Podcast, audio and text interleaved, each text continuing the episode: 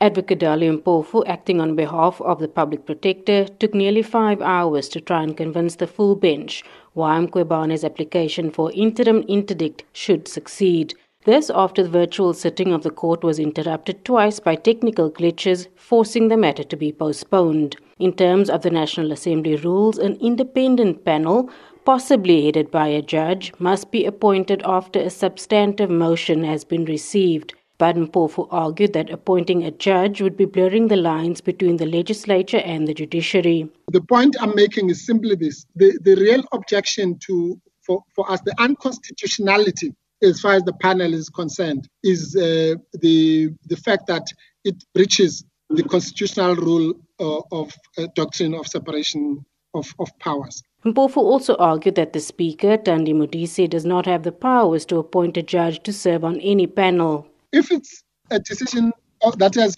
that is political essentially, then the judges must be kept far away from that.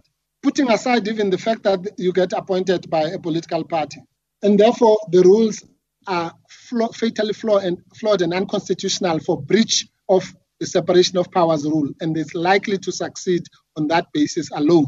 But in this case, it is even worse because the speaker who, according to these rules, has assumed the powers to appoint a judge, does not have such powers.